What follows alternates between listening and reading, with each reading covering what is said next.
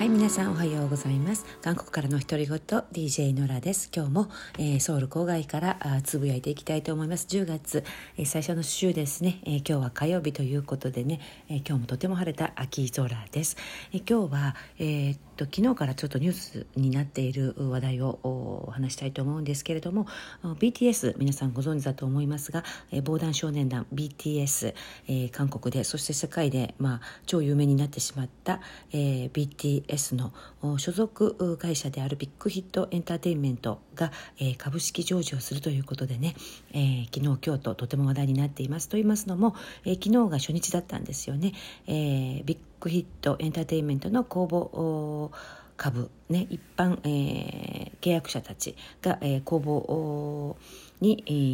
ー、申請できる、えー、初日だった昨日はかなり、えー、株式市場がで、えー、この BTS の話題で持ち上がっていました。どれぐらいね、えー、この BTS がどこまで、え、株価が上がるかということが、まあ、一般の人も含めて、え、話題です。でねあの見てみますと私の周囲でもいやもうビッグヒットの株買いたいなっていう人多いんですけれども1株当たり、えー、13万5千ウォンだから日本円で1万2千円ぐらいかな。1万2千円ぐらいが、え、公募価格なんですけれども今今競争率が、えー、昨日の時点で89.6対1約90対190人に1人だけ買えるということでかなりの競争力に、えー、なっています。であの証拠金をねが必要なのでそれを出すために預金を全て解約をしたりあと、まあ、借金までしちゃう人まで出たりしてね、えー、これが正式に上場した後、えー、かなり値上がりするのではないかという期待感で、えー、株式への関心をたくさんの人が見せています。でね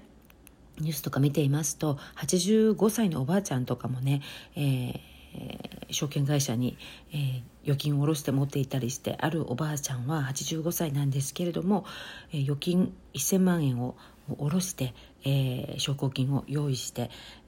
あの証券会社をね訪れたというニュースもありましたが、まあ、これでもかなりの競争力なのでどれぐらい人手が買えるかちょっとわからないですね。最終的には競争率が500対1まで、えー、上昇すると噂されて予測されています。であのビッヒットエンターテインメントこれも話題すごいですね。ただねあの私も買いたかったんですけれどももうそこんな競争率を貫いて、えーあまりね消耗したくないということで今様子を見ているんですけれども結構海外のね、えー、方もビッグヒット BTS 株に、えー、興味を見せているそうです、えー、韓国では意外と高齢層が多いということで、えー、よくわかんないけれども、えー、これでお小遣いが稼ぐそうだというね、えー、高齢者が、えー、最近は、えー、株式にねかなり高い興味を見せています、まあ、不況であればあるほどそうなるのかもしれませんね。あと若い人、えー、就職もできないような若者がとても多いんですけれどもそういう中でね株式というのは意外と手を出しやすいのかなと思います。皆さん、えー、借金までして、えー、うん株を株に手を出すという人が増えてちょっと心配でもあるんですけれどもね新しい言葉で「ヨンクル」「ヨンクル」っていう「ヨンクル」っていう言葉が、えー、韓国語で造語で、えー、最近よくよく聞かれます。それは「えー、ヨンホンカジクロモは」つまり、えー、魂まで、えー、集めて魂までなんとか魂の一つ一つをこうやって寄せ集めてまでつまりあちこちからお金を借りて必死でこう、うん、最後の望みをかけてという意味の「ヨンクル」という言葉なんですけれども、えー、そういう感じでねえー、株式なや不動産に投資する若者が増えているというようなニュースが多いんですけれども、まあ、あの痛い目に遭わない人が、うん、いいるといいな痛い目にね合わないことを願っています。若い人たちが特にね。であのビッグヒットエンターテインメント BTS に関して言いますとそうですねあのビッグヒットこの会社の80%以上の売り上げが BTS のメンバーたちから出ていますので、うん、微妙だというあの、まあ、憶測というかね推測もあります。と言いますのも BTS メンバーたちが入隊を控えているんですよ。あの軍隊のね韓国では、えー、全ての成人男性が、えー、入隊、えー、軍隊でね、えー、服役しないといけないので、えー、メンバーたちがもうそろそろ限界、えー、年齢的に、えー、軍に入隊すべき、えー、年齢なので、えー、活動に支障が出るからそこまでね、えー、株が、えー、上がるかどうか。ね、15日今月15日にコスピ市場に上場するんですけれども上場後の値上がりっていうのを皆さん期待しているんですけれどもまあ、BTS メンバーたち年もね年齢的にもまあ20代後半のメンバーもいますし、えー、軍隊入隊を控えているということであのちょっとね様子を見ようという動きもあったりします。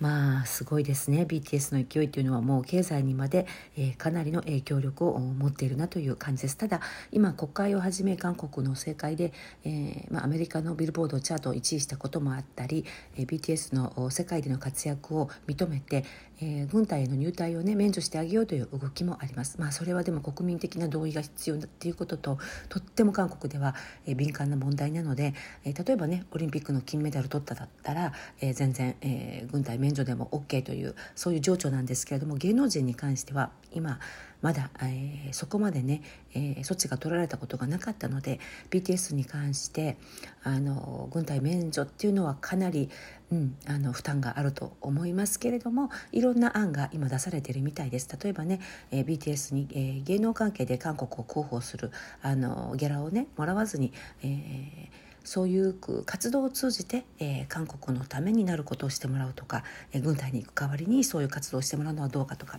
まあ、今国会でいろいろ議論があされているようです。これもねまた結果が出たら、えー、お伝えしたいと思いますが BTS といえば、えー必ず一緒にセットでね BTS のこの成功について語る時に BTS の成功の裏にあるもので必ず取り上げられるのが実はツイッターなんですよ。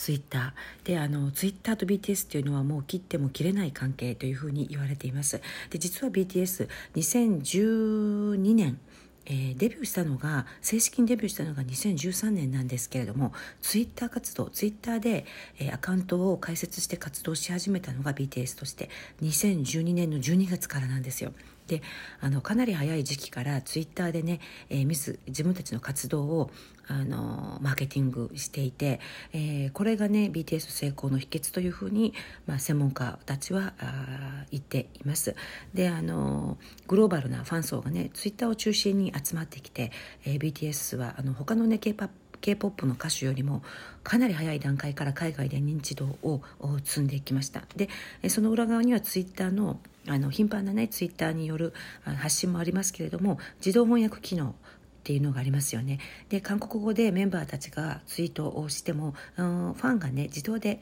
あの自分が使っている言語に訳して翻訳してそれを読むことができたと。ですごいファンとの一体感を形成することができたということを成功の秘訣として、えー、挙げています。であの BTS のツイッターのフォロワーが1000万名になったのが2017年12月で、えー、と5年かかったんですね。最初にアカウント作った時期から5年かかったんです。1000万名フォロワーができるまで。ところが2000万人のフォロワー突破までは1年半しかかかっていないということなんですね。2019年5月に2000万人フォロワー突破したのでそれまで1000万人から2000万人まで、えー、1年しかかからなかったということで1000万人までは5年かかったのにねもうまさに人気が人気を生むこういい循環でね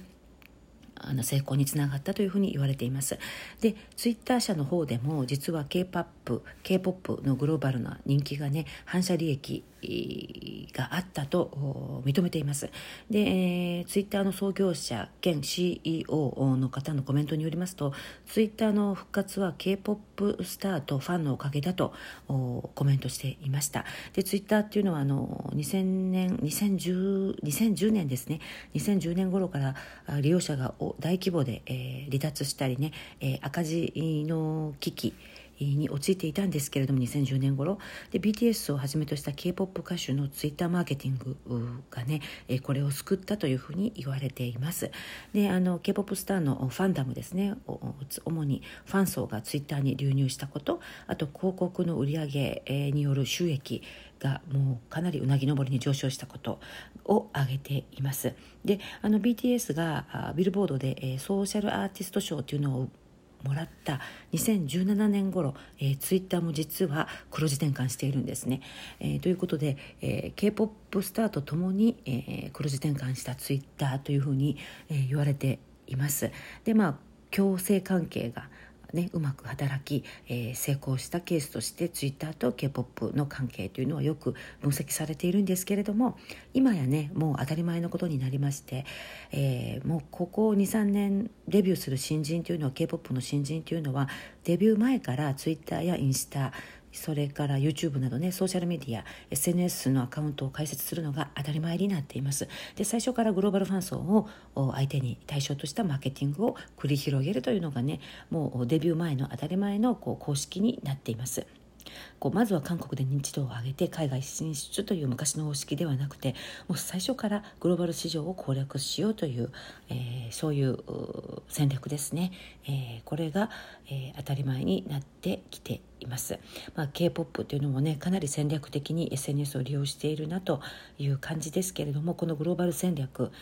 これからどのように展開されているのか、まあ、BTS ビッグヒットエンターテインメントのあの株式上場とともにえー、これからもねウォッチしていきたいと思います。ということで今日は、えー、ビッグヒットエンターテインメント BTS 所属会社の株式上場のニュースと、えー、ツイッターと BTS の関係などについて、えー、お伝えしました。また K-POP 関係ね追って面白いニュースがあれば伝えていきたいと思います。では今日はここら辺で失礼します。皆さん今日も良い一日を。韓国 DJ ノラでした。さようなら。